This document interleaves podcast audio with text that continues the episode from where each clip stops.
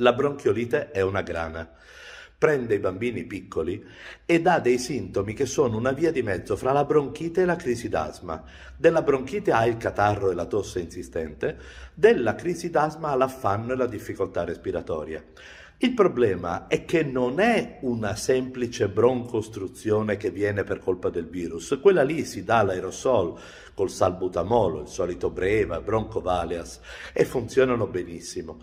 Nella bronchiolite i bronchi piccoli, i bronchi terminali, sono pieni di muco, di catarro e quindi il broncodilatatore praticamente non fa nulla. Usiamo l'aerosol con la soluzione ipertonica, ma qualche volta è necessario il ricovero ospedaliero e l'ossigeno.